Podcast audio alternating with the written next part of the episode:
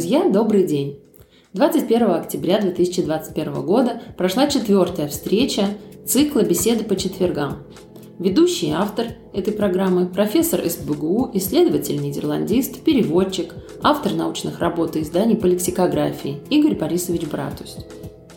Приглашаем вас присоединиться к нашим беседам по четвергам, которые проходят с периодичностью раз в месяц приблизительно в нашем Голландском институте на Калужском переулке, дом 3. Следите за информацией о следующей встрече в наших социальных сетях и на сайте.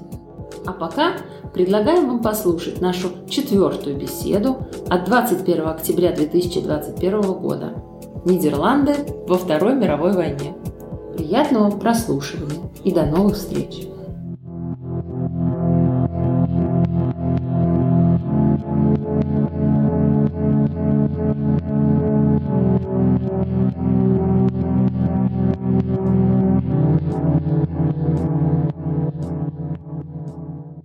Еще раз всем здравствуйте. Мы начинаем, как обычно, с того, что в Древней Руси называлось прекрасным словом, которое я очень люблю. Предуведомление. Мы начинаем с предуведомления. Тема Голландии во Второй мировой войне почему-то у кого-то вызвало дополнительные вопросы.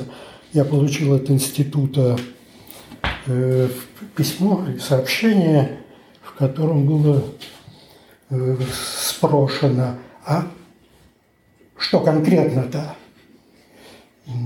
Я долго думал, что ответить на такое сообщение. Потом ответил конкретно, это будет про Голландию во Второй мировой войне. На этом мы и договорились. А теперь, когда мы смотрим уже друг другу в глаза, можно уточнить, сформулировать что-то, раскрыть тайные секреты. И вот они в чем будут заключаться. Первое – я не буду вам рассказывать про участие Голландии в мировой войне второй от начала до конца. Это не моя задача абсолютно. Я из всего этого периода с 40 по 45 выбрал несколько сюжетов – эти сюжеты я выбрал не случайно, конечно. Мне кажется, что они полезны вам и в виде страноведческой информации, и сами по себе они достаточно человечные, хотя речь в них идет о разного рода военных делах. Дальше. Я эти сюжеты, э, в общем, выстроил в каком-то подобии хронологии. Хотя хронологии, в общем, не придерживаюсь. Это тоже не моя задача. Это можно посмотреть в энциклопедиях, это можно посмотреть э, у Шатохина и в учебнике неплохом, кстати. Это можно посмотреть и в интернете, безусловно. Ну, еще последнее, наверное, предуведомление. Ситуация, как я ее вижу сегодня, сводится к тому, что мы с вами встречаемся последний раз по тематике страноведения. Мы и так уделили этой теме широкой довольно три встречи до, и сегодня четвертая. Четыре встречи я считаю достаточным для того, чтобы подвести под ними черту. Надо переходить все-таки к тематике языковой. Единственное, может быть, что нас здесь всех объединяет, это интерес, если не сказать любовь к нидерландскому языку. Вот к нему мы и обратимся, начиная с декабря. На этом предуведомление закругляется. И еще один момент я хотел специально подчеркнуть, хотя о нем уже говорил и в прошлый раз, и в позапрошлый раз. Вы от меня услышите здесь не столько фактологию, не столько перечисление событий, не столько факты события, сколько мою собственную личную интерпретацию этих фактов. То же самое у нас было и в прошлые разы, если вы помните, по крайней мере, во второй и в третий. Я высказывал вам то, как я эти факты понимаю. Вы с этим можете соглашаться, можете не соглашаться. Для того, чтобы или да, или нет сказать себе и другим, вы, по крайней мере, должны будете обратиться к материалу. И это одна из моих существенных задач – подтолкнуть вас к тому, чтобы вы обратились к материалу поглубже, чем то, что мы обсудим здесь. Первый сюжет. Наверное, не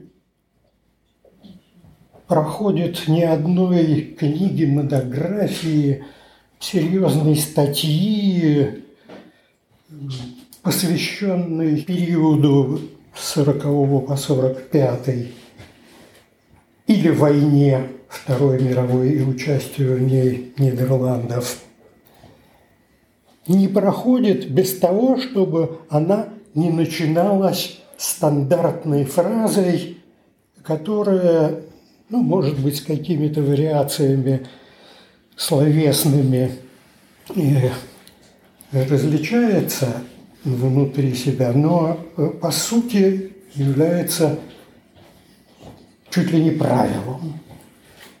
Фраза эта звучит так. В Первой мировой войне Нидерланды сумели сохранить нейтралитет. Во Второй мировой войне, через запятую, Нидерланды тоже пытались сохранить нейтралитет. Но это им не удалось. Вот я с этой фразы тоже начал нашу беседу.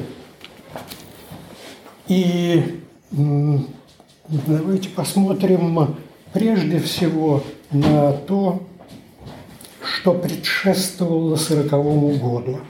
То есть бросим взгляд на, собственно, начало Второй мировой войны, которая началась, как вы, конечно, знаете, 1 сентября 1939 года. И 1 же сентября Нидерланды сделали все для того, чтобы этот самый нейтралитет, к которому они уже привыкли, сохранить. Это у них не получилось. Почему не получилось, мы можем посмотрим чуть позже, пока просто констатируем. У них не получилось. И, как хорошо известно,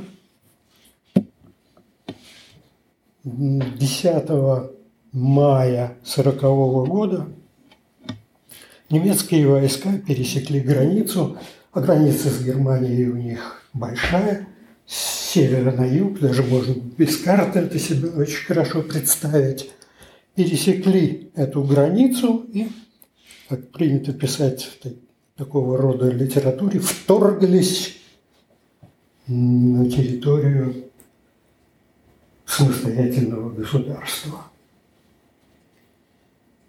Здесь небольшое отступление.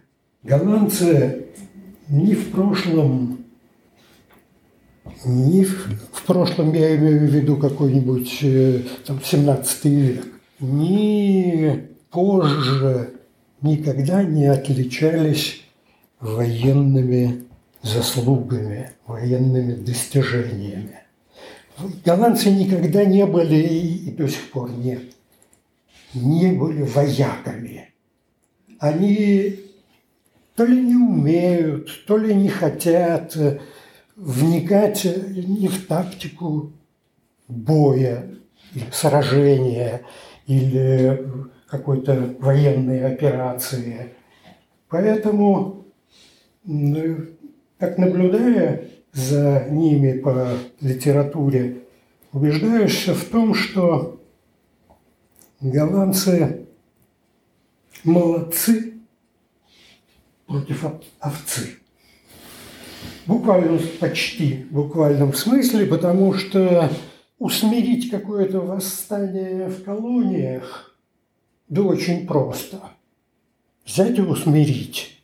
Тем более, когда сила на твоей стороне, у тебя и количество во много раз превышающее э, другую сторону, и вооружение, и все такое прочее. А вот за пределами колоний никак. 10 мая немцы вторглись.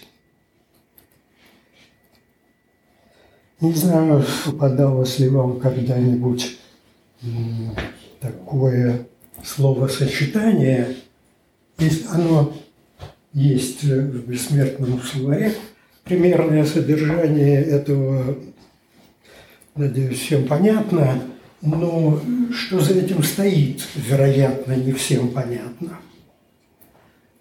Эта система, я ее для словаря перевел как э, голландский водный рубеж. Это система укреплений, которые возникли в XVII веке. Связаны они были непосредственно с водой. И должны были препятствовать э, разного рода посягательствам со стороны иностранцев, иностранных держав, государств и так далее. Но 17 век давно остался в истории, и в XIX веке голландцы организовали новую вещь, которую так и назвали не то чтобы они готовились э, отражать э, немецкое вторжение, но здесь, э, на этом примере, я хотел вам еще раз показать такую, это помягче сказать, детскосадкость их размышлений насчет военных столкновений, военных действий. Что такое новый голландский водный рубеж.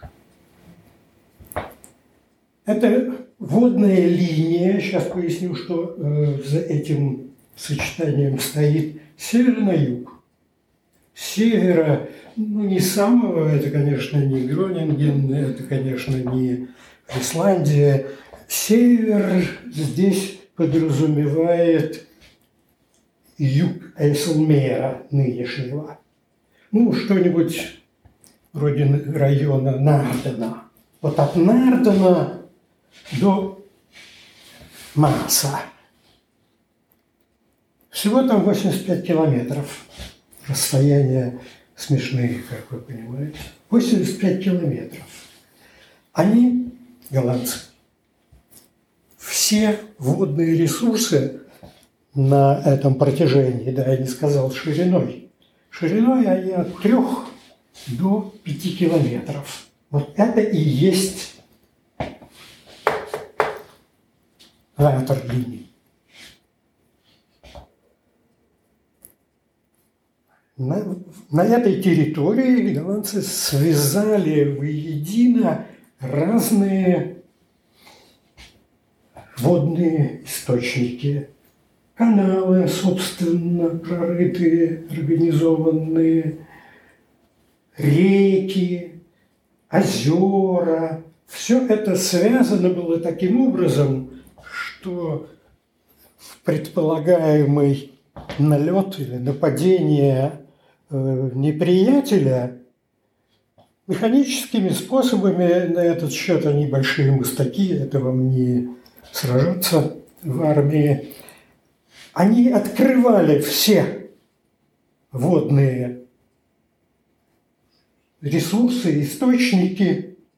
И вот эта территория 85 на от 3 до 5 заливалась водой. Ну, может быть, я не жил в те времена, в 17 веке это кого-то отпугивало или задерживало движение конницы и пеших э, с луками. Но предположить, что такая вещь каким-то образом может э, препятствовать кому-то, ну, это, по-моему, сплошной детский сад. Причем после того, как они краник повернули, вода поднималась почти на 60 сантиметров. Представляете, немецкие танки идут строем, а тут им вода 60 сантиметров, и то не всюду, в среднем. Мы отвлеклись. 14 мая, то есть через 4 дня после вторжения, это знаковые даты, которые изучающим язык и страну вообще полезно знать из головы, как они говорят. 14 немцы придумали хитрость они организовали бомбардировку Роттердама. Поэтому 14 мая тоже в истории Нидерландов отмечается. Это существенная дата. Предлог, как обычно в западных странах, был абсолютно придуманный, абсолютно нереальный. Почему это они устроили... Во-первых, почему вошли, и во-вторых, почему устроили бомбардировку Роттердама. Немцы заявили, что это сделано, потому что Нидерланды, объявляя себя нейтральной страной, этот самый нейтралитет постоянно нарушают. Ну, нарушают они его. Они, например, не закрывают воздушное пространство, когда авиация союзников, противников, ну, скажем, из Великобритании, летит бомбардировать какой-нибудь ну, РУР, скажем, чтобы там промышленность э, сравнять с лицом земли. Ну, разбомбили Роттердам. Город пострадал, Народу погибло не очень много по нашим меркам. Это все цифры, конечно, смешные. Это по разным источникам. Вы знаете, как я люблю статистику.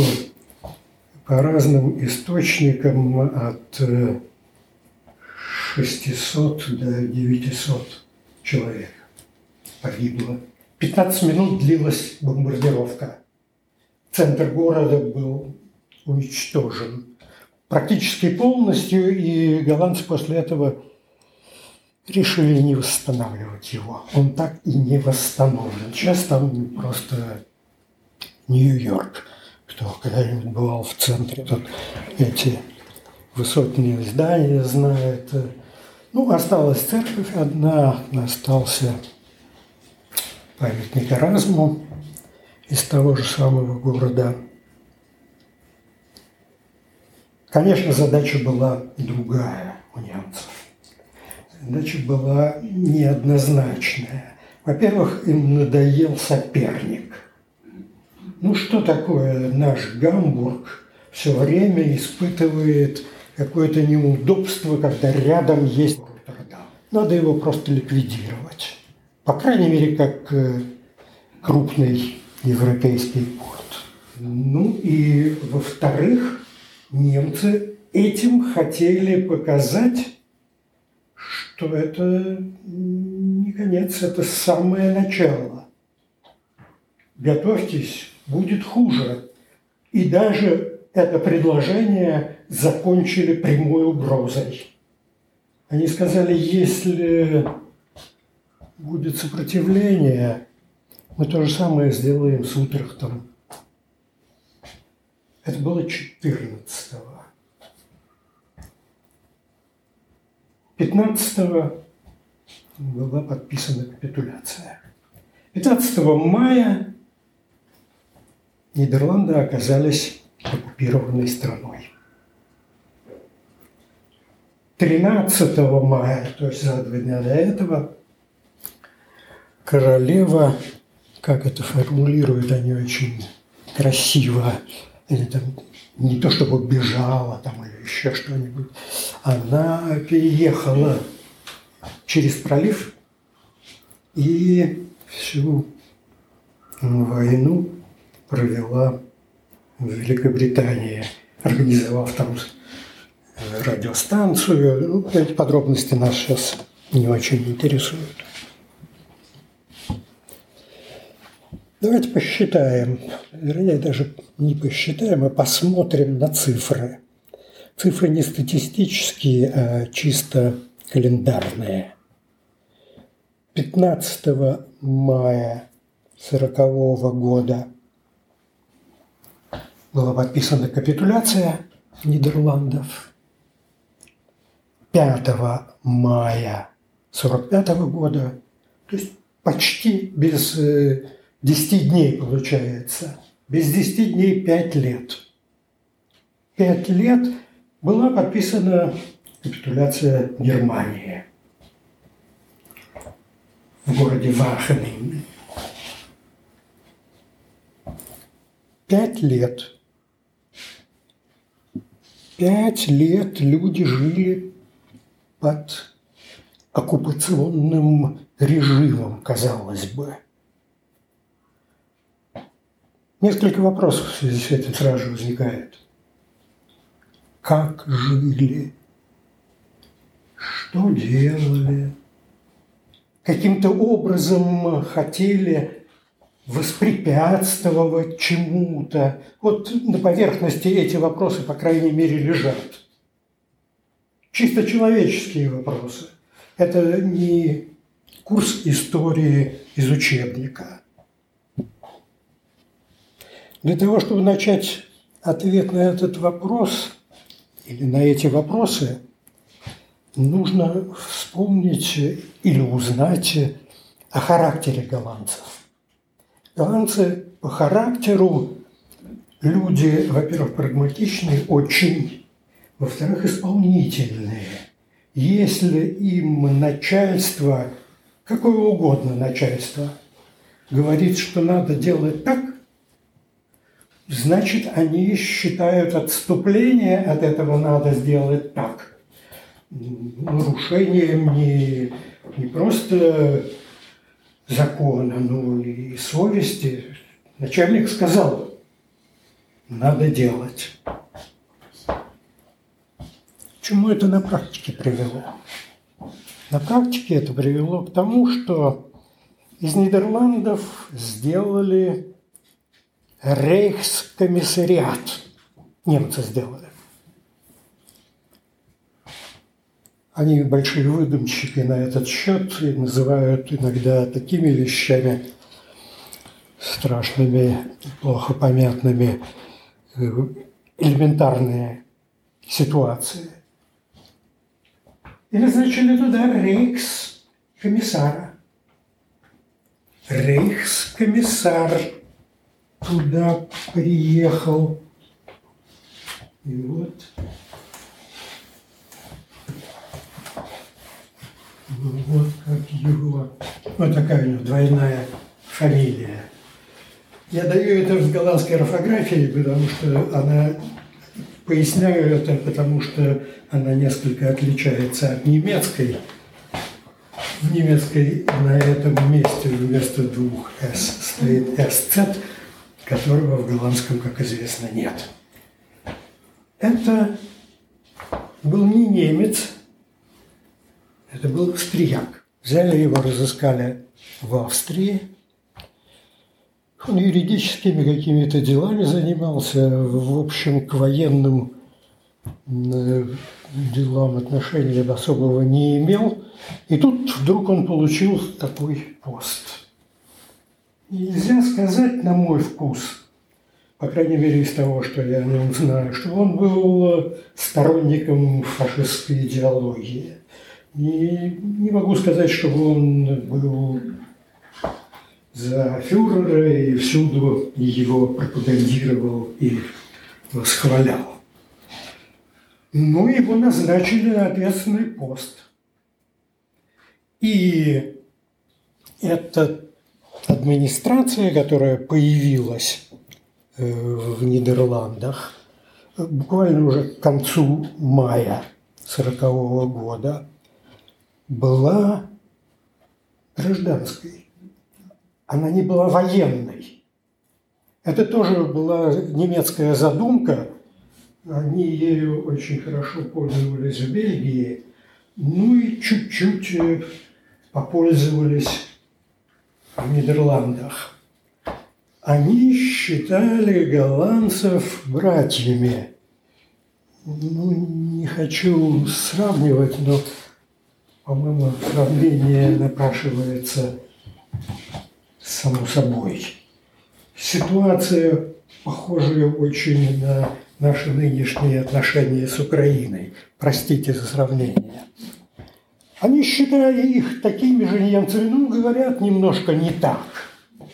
Ну, в общем, понять можно, и они будут с нами вместе – мы победим.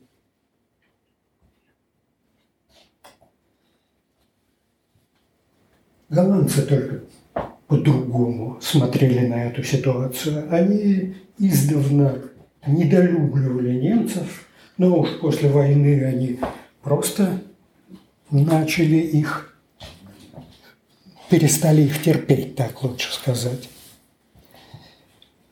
голландцы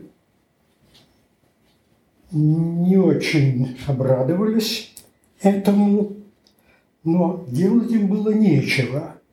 Тем более, что все административное среднее звено, да и высшее тоже, осталось голландским. Остались те же самые люди – у подчиненных на низком уровне остались те же самые начальники.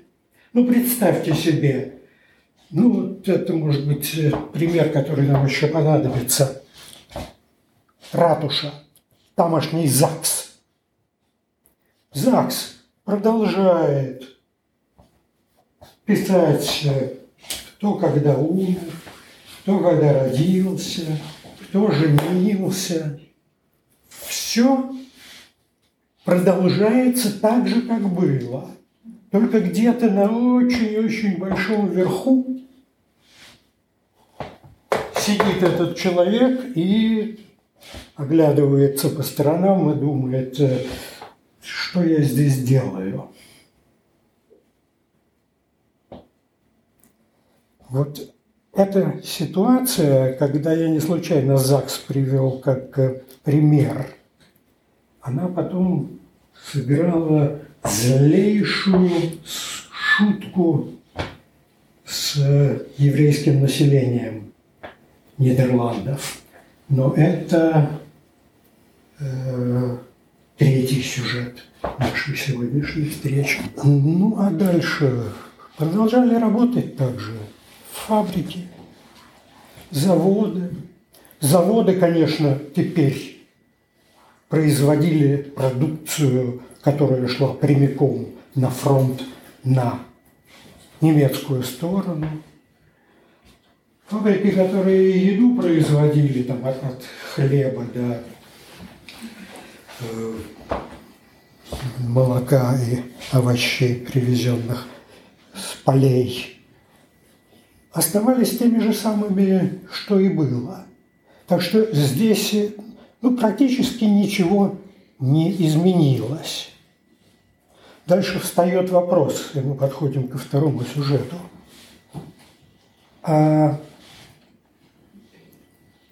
население каким-то образом а, сопротивлялось. Какое-то подобие движению сопротивления было. Где, как, кто, сколько. И здесь надо ответить, что в нашем понимании движения сопротивления в Голландии это и не было. Давайте по пальцам пересчитаем, перечислим, чем занималось так называемое движение сопротивления, э, которым они до сих пор гордятся. Книжки на этот счет э, написаны. Вот Ян Терлау знаменитую книжку написал давно уже, правда, лет 50 назад. Не попадалась, она есть в университете. Я когда привез в большом количестве причем. Это такое, такая школьная, что ли, книжка. По языку мне почему-то очень напоминает Аркадия Гайдара. Ну, не будем отвлекаться. На пальцах сосчитаем, что представляло собой голландское движение сопротивления. Ну, первое, может быть, самое крупное, самое значимое – это укрывательство сбитых над Нидерландами английских летчиков. Чуть позже, начиная с 1942 года, к этому еще присоединилось укрывательство еврейского населения. Подделка продовольственных карточек.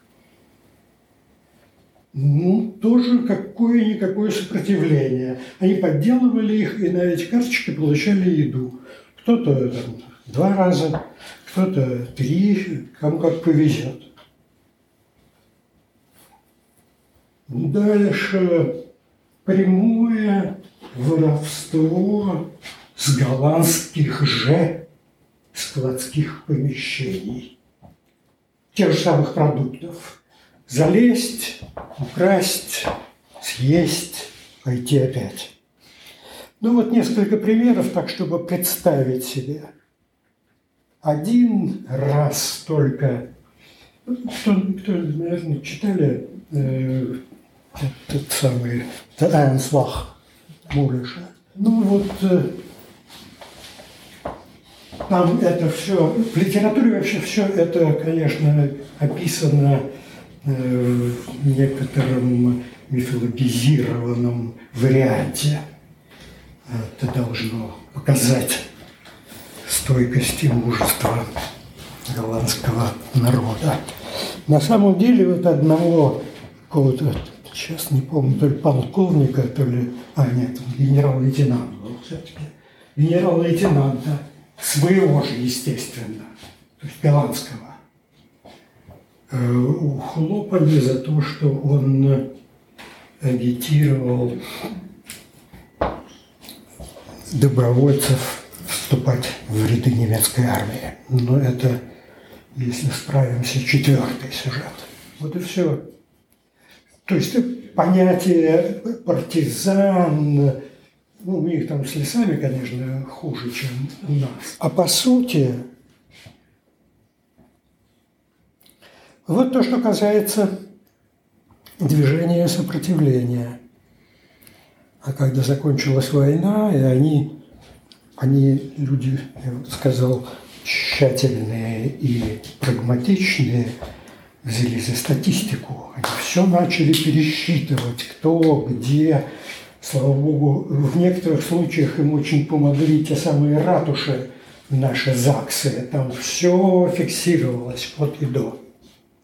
Они начали после войны пересчитывать, что, кто, где, когда. И получилось, что коллаборантами, то есть непосредственно сотрудничавшими с немцами, было примерно 150 тысяч. А в движении сопротивления было ровно в 10 раз меньше. Ну и движение сопротивления нельзя просто так бросить, не упомянув о том, что основную роль в нем играли коммунисты. Коммунистическая партия, умели, умевшая на тот момент организовывать ситуацию и людей, пыталась организовать и движение сопротивления, но тоже больше тех самых пунктов, которые я уже перечислил, дальше не пошла. Эти, эти коммунисты были в Нидерландах в основном еврейской национальности, и поэтому они постоянно вызывали крайнее неприятие у немецких высших властей. Это привело к тому, что в 1942 году голландцы решили, наконец, открыто выступить с сопротивлением. Они организовали забастовку. Знаменитая февральская забастовка постепенно, то есть за один день буквально, ну, за полтора, может быть, охватила все крупные города страны. Что значит забастовка? Завод выпускает какие-нибудь там не знаю, затворы для винтовок, которые идут прямиком на, например, на Восточный фронт. Ну, в 1940 году еще не идут на Восточный фронт, а в 1942 уже вполне. И вдруг он остановился. И вдруг они не вышли на работу. Вместо того, чтобы на работу идти, там с какими-то плакатчиками небольшими, они выходят на улицу и говорят, что там не позволим, что-то в этом духе. Товарищ поднял голову тут же – Раньше он как-то безразлично вокруг себя смотрел. А тут а они еще и сопротивляются. Послал туда войска, естественно, там началась стрельба. Голландцы это подают как какое-то фантастическое совершенно событие. Ну, может быть, по их масштабам действительно фантастическое, потому что погибло 9 человек на второй день всеобщей забастовки. А Докер, Докера, наверное, видел и представляет себе тот, кто был в Амстердаме. Такая вот э, фигура толстая.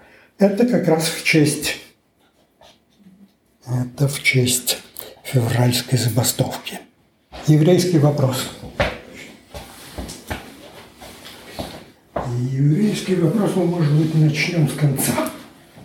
Мы начнем его с той минуты, потом вернемся к началу, конечно, с той минуты, когда э, после войны в 45-м, в конце 46-м, голландцы начали спрашивать себя, а почему получилось так, что из 140 тысяч евреев, живших в Нидерландах на 40 год,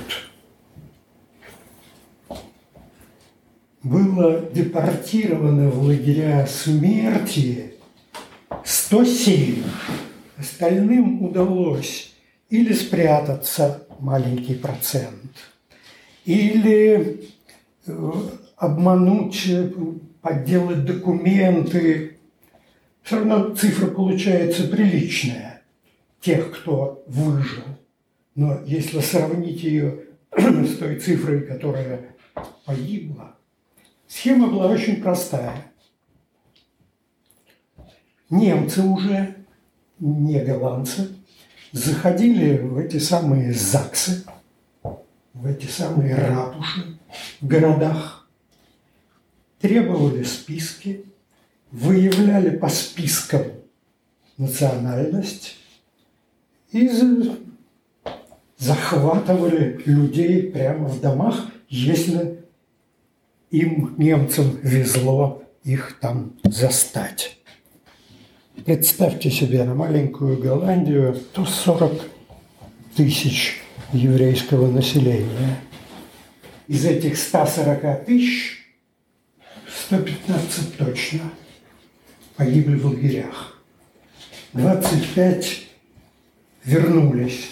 Не все вернулись домой в Нидерланды после всего, что произошло, особого желания вернуться в Нидерланды, которые их предали, не было.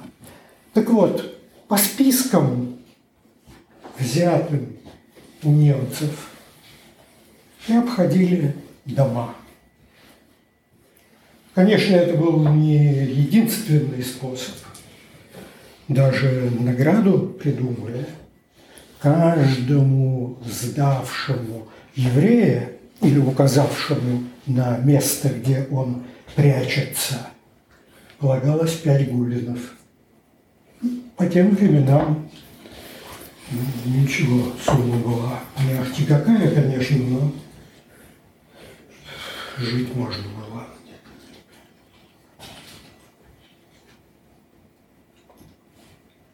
Так вот, возвращаясь к моменту после войны, голландцы осознали, что они продали все еврейское население, что они отдали его на растерзание.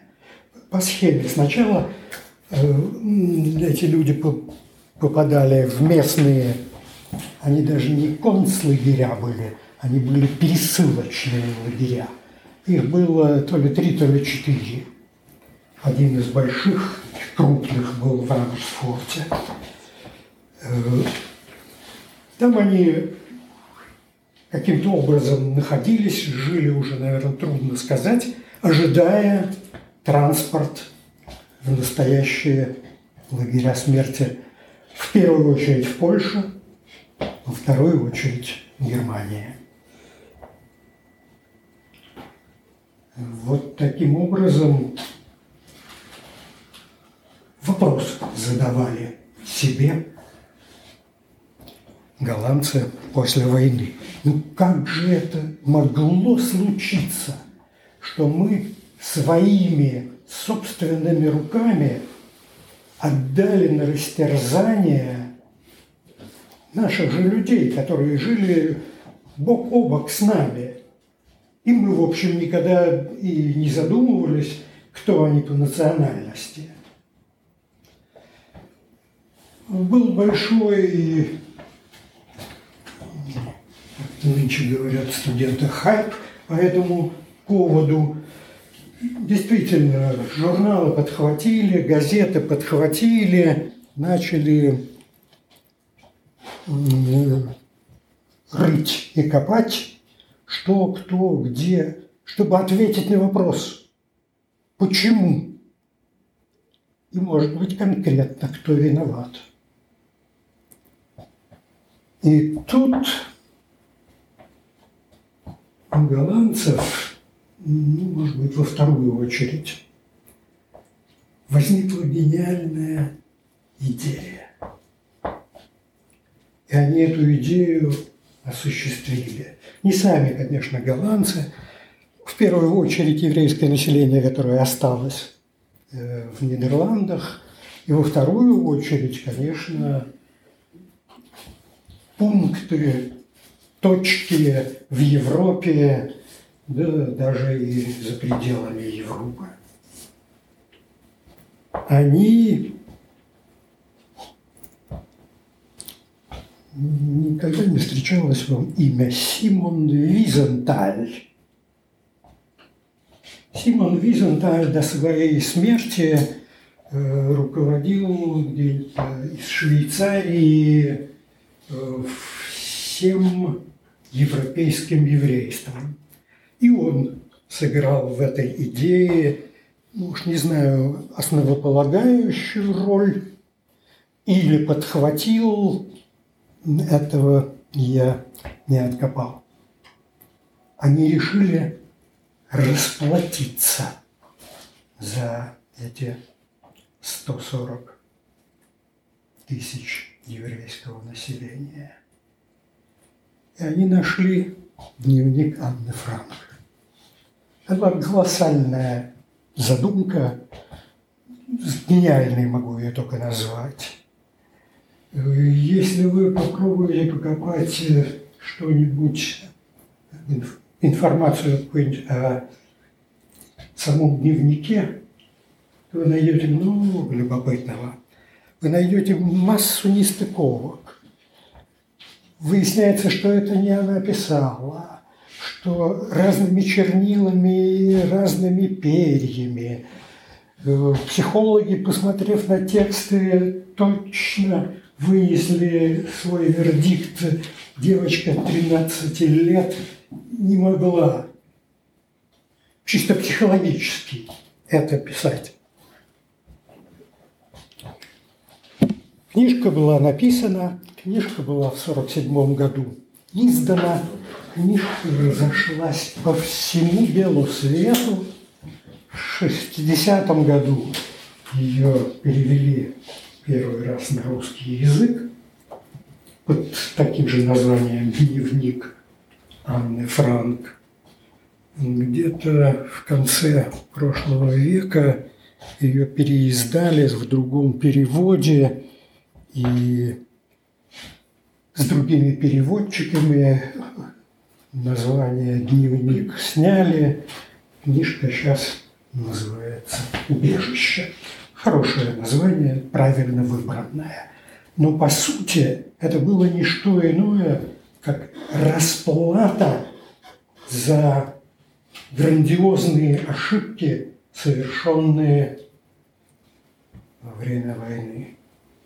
Таким образом они рассчитались. А кто все-таки выдал Анну Франк?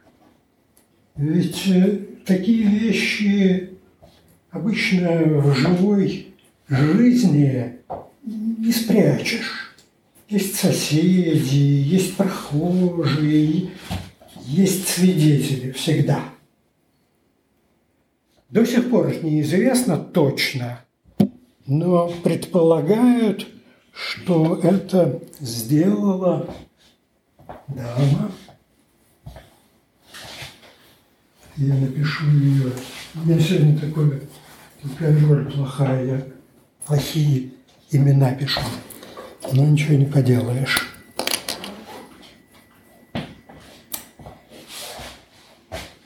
Была такая дама, Анс Фан Дейк. Она сама была по национальности тоже еврейка. Доподлинно известно, что она сдала немцам 700 человек. Подумайте, 700 человек. Была ли среди этих 700 Анна Франк? Так и осталось неясным. Но сама цифра давит. Поэтому все с легкостью утверждают, что она и Анну Франк сдала. Следующий сюжет. Для того, чтобы начать следующий сюжет, я должен вам прочитать одну маленькую цитатку из одного предложения. Из этой книжки поднимите руку, кто читал. Вот я читаю цитату, которую намеревался. Лев был старшим братом моей мамы, работал в нефтяной компании в Ост-Индии и погиб на Берманской железной дороге. Конец цитаты. Два раза в этой книжке, в двух совершенно разных рассказах, упоминается дядя Тона Телехана, который погиб на Берманской железной дороге. А теперь вопрос к тем, кто читал и поднял руки. А что бы это значило? Какую-нибудь информацию несет это для читателя нашего отечественного погиб на Берманской железной дороге. Когда вы читали, вы, а, не обратили внимания на берманское, на германское, тут какая разница. Или второй, обратили внимание, ну, сноски нет, сносок никогда нет. Я сноски не люблю. Знают, вопрос возникает, знают ли сегодняшние голландцы, что такое Берманская железная дорога? Я в свое время специально опрашивал, студентов опрашивал, знакомых. Ну, не то, чтобы я выходил на улицу с плакатом, но э, многих опрашивал. Не очень знают. Само словосочетание «берманская железная дорога» сегодняшнему голландцу, молодому, уже ничего не говорит. А нам, заинтересованным в том, чтобы постичь историю, куски, то самое страноведение, надо представлять себе, что это за Бирманская железная дорога. Вот это были несколько слов перед тем, как начать следующий сюжет – а следующий сюжет таков. Мы почему-то все вместе считаем, что Вторая мировая война – это дело сугубо европейское.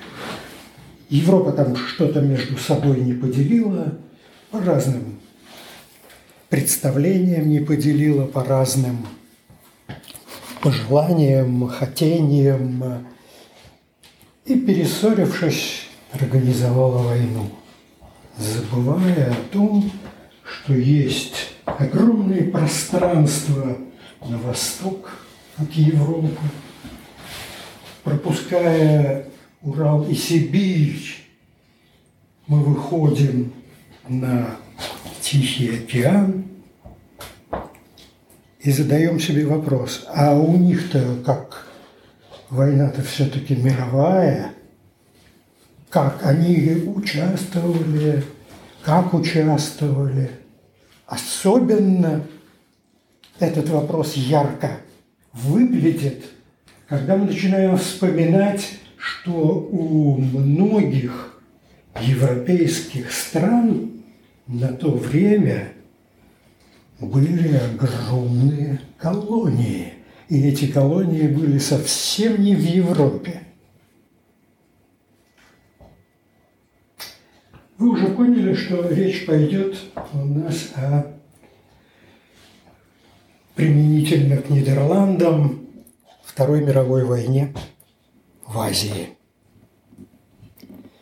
В Азии у голландцев была одна, осталась, раньше было больше, одна большущая, можно даже сказать, огромная и по территории, и по населению колония.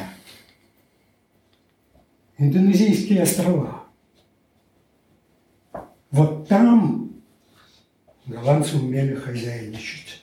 Вот там они показывали свою силу и мощь, содержа стотысячную стотысячную армию на острове Ява.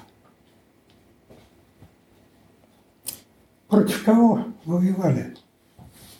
То есть воевали хозяева колоний, это в первую очередь, конечно, англичане, во вторую очередь это голландцы. Против кого? Ответ ясен против Японии. И вот тут мы должны попробовать сравнить японское отношение к войне, к военным действиям с голландским.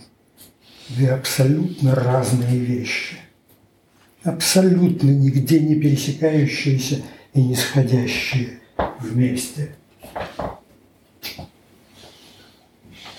При этом надо точно совершенно осознавать, что японцы по военной части тактики, они очень хорошо умеют разбираться в тактических делах.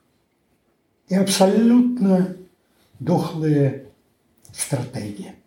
То есть они не считают на несколько шагов вперед. Почему, не могу ответить.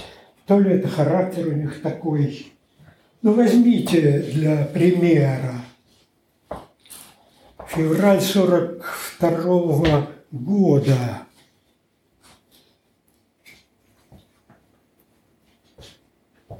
Перл-Харбор, который находится ну, ровно посередине между э, Юго-Восточной Азией и Калифорнией и западными э, республиками и территориями Соединенных Штатов.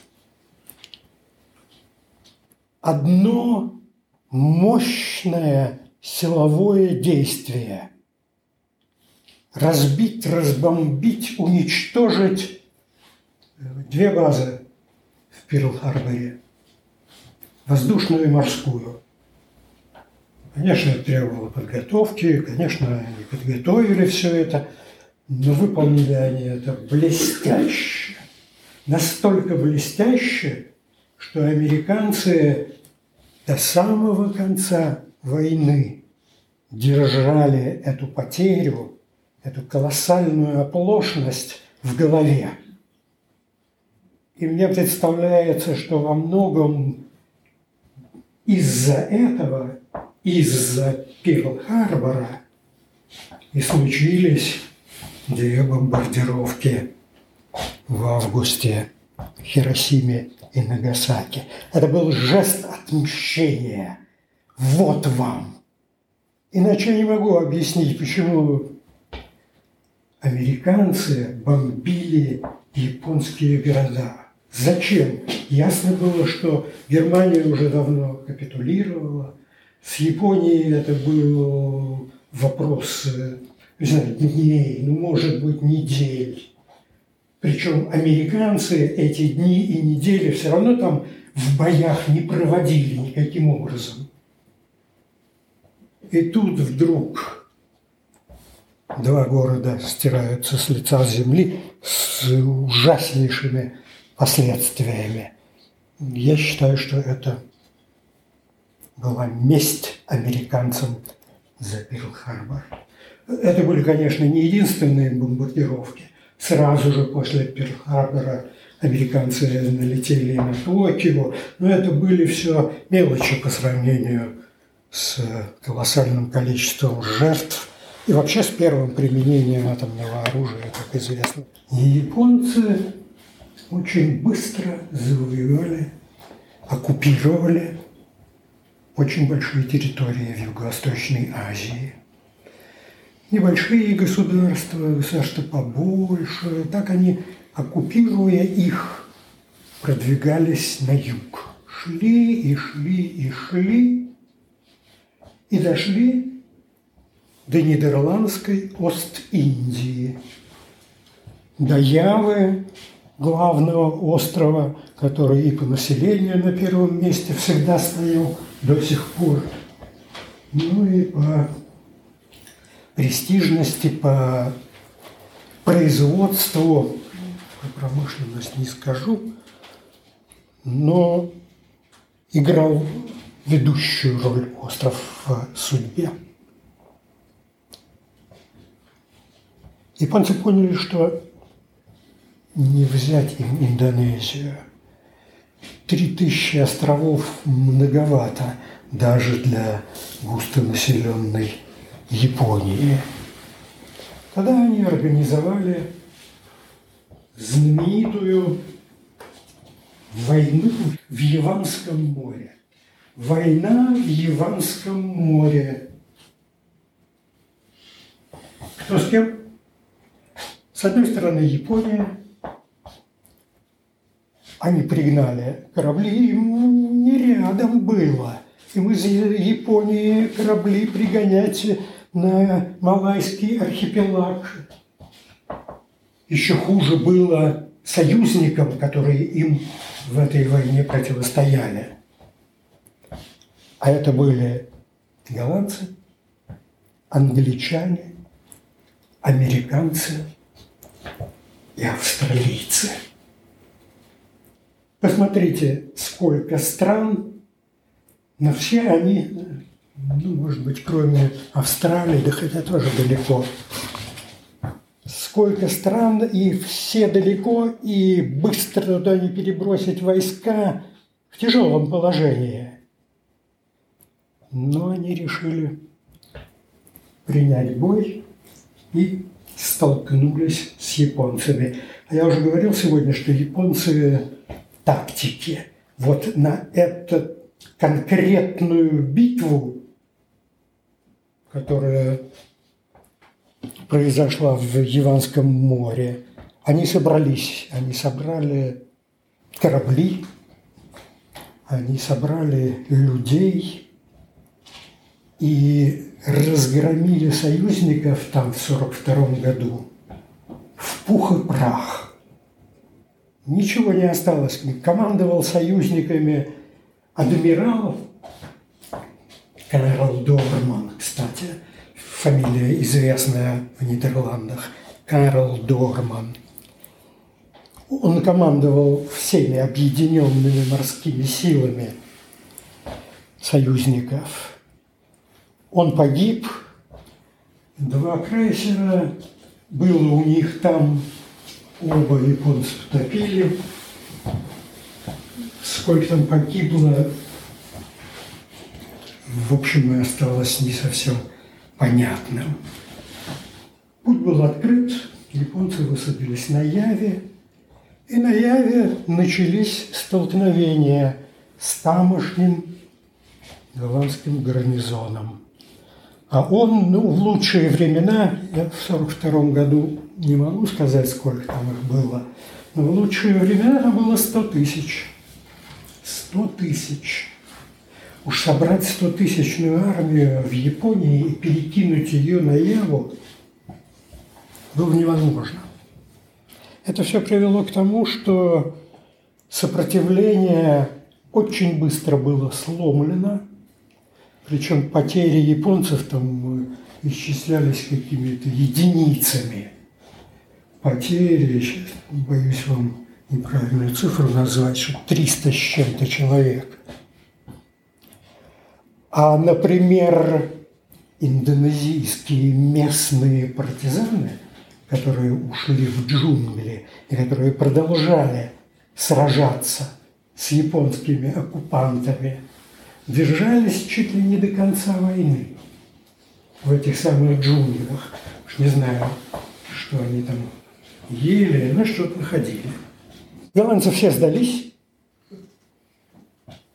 Голландцев, э, ну, кто там плохо вел, сразу же расстреляли.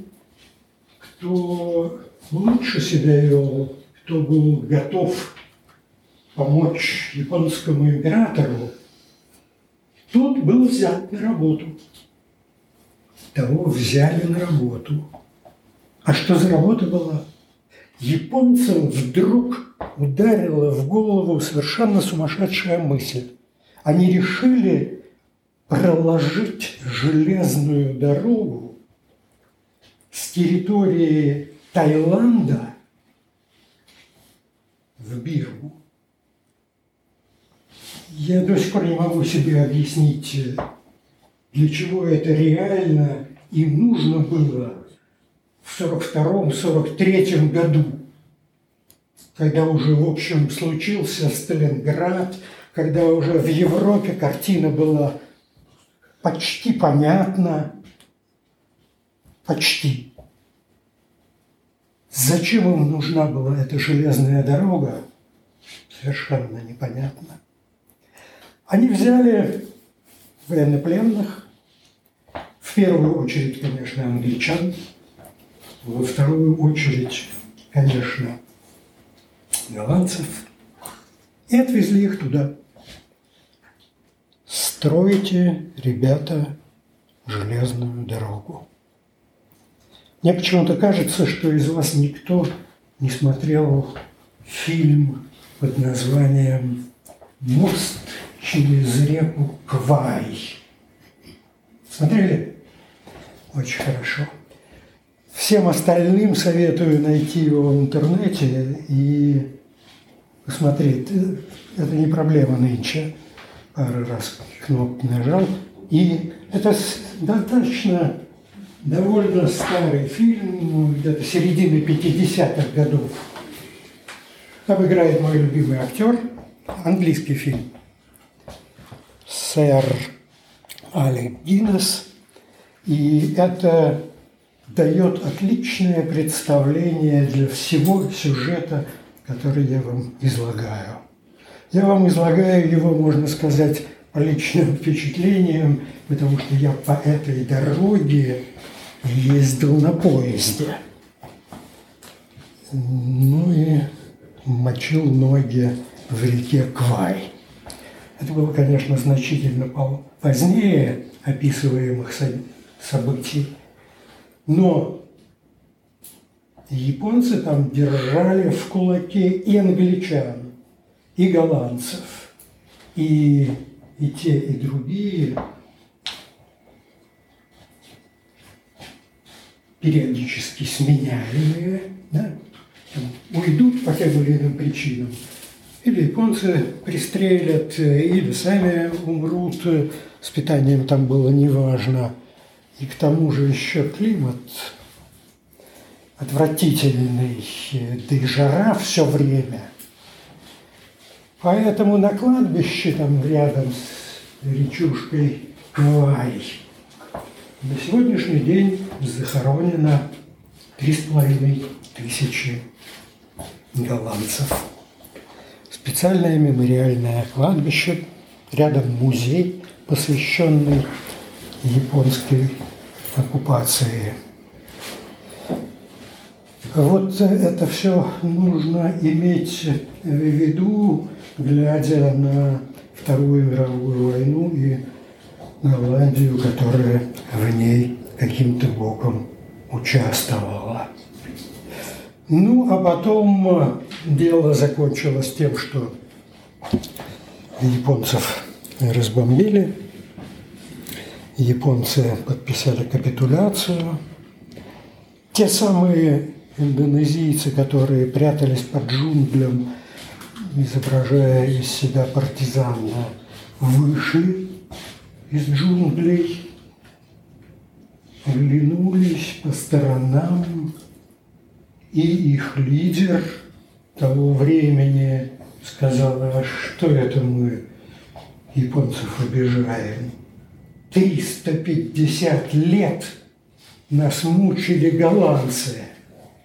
Ну-ка давайте-ка мы их сбросим. Они их сбросили. В 1945 году была провозглашена вместо Нидерландской Ост-Индии Республика Индонезия. Это было не все так просто, я не останавливаюсь на деталях. В общем, это продолжалось до 1963 года, когда, наконец, индонезийцы получили большую часть острова Новая Гвинея в свое распоряжение. Ну, это не сегодняшние сюжеты.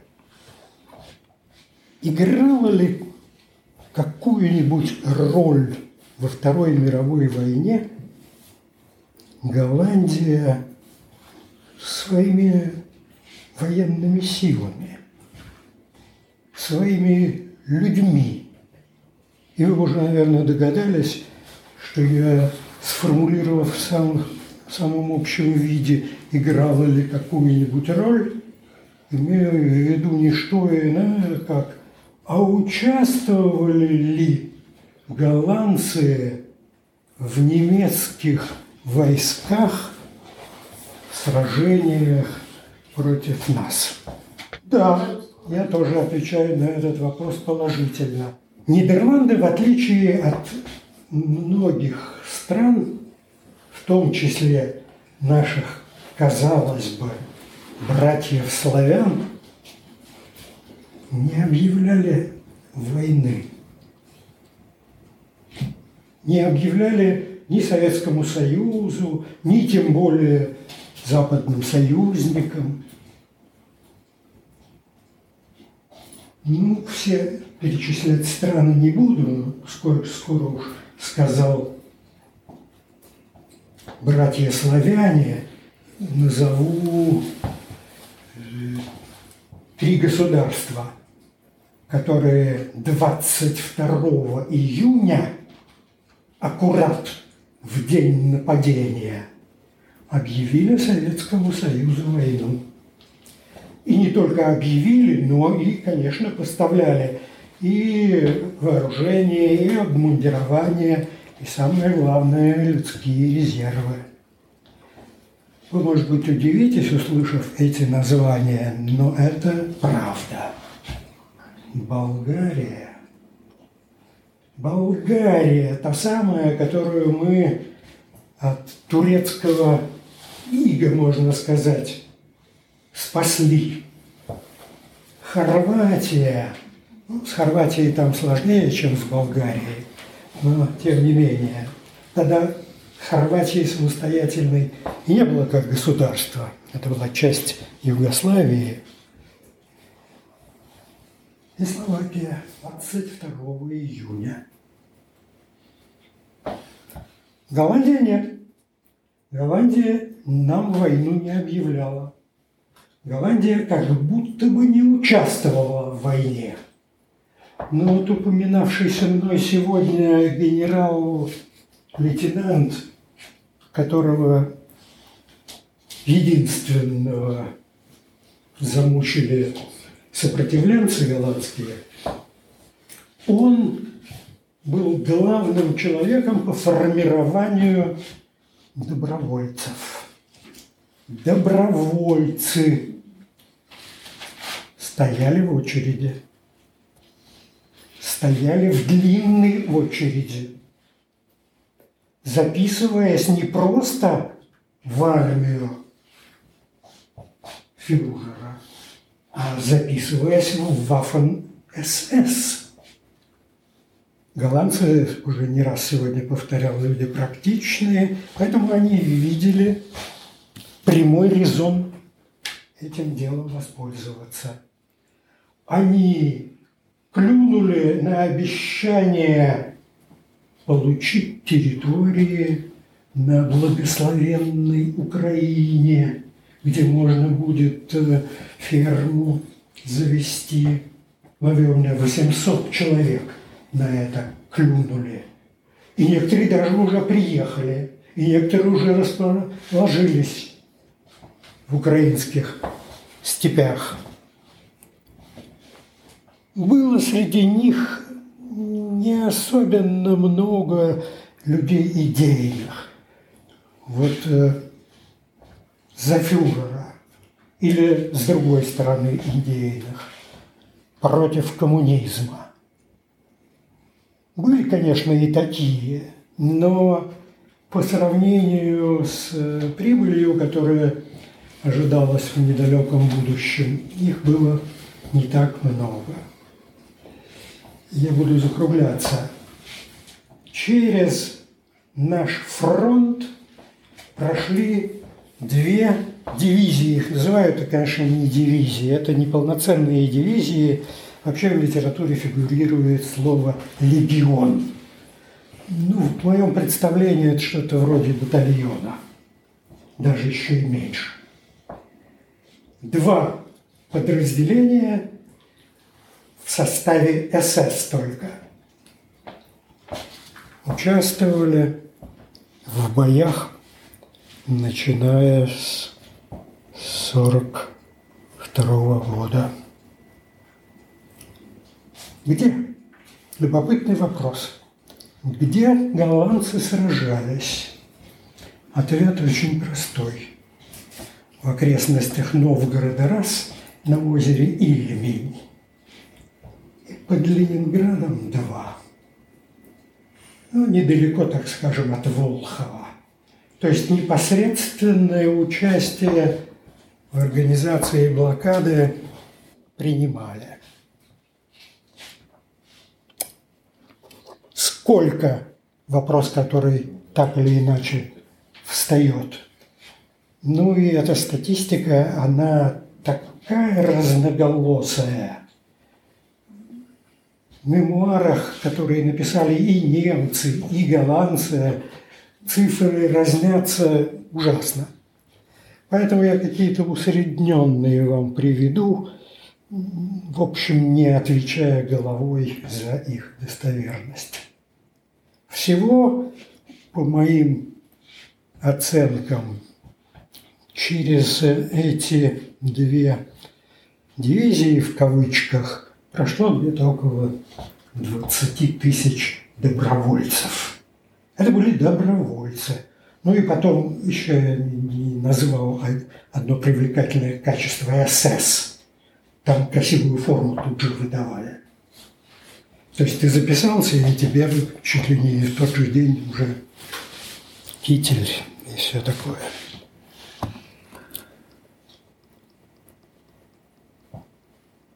Восемь тысяч голландских добровольцев погибло. Восемь тысяч, если брать 20, я повторяю, я за цифры не, голову не положу. Восемь погибло, и где-то четыре с половиной, примерно пять попало в плен.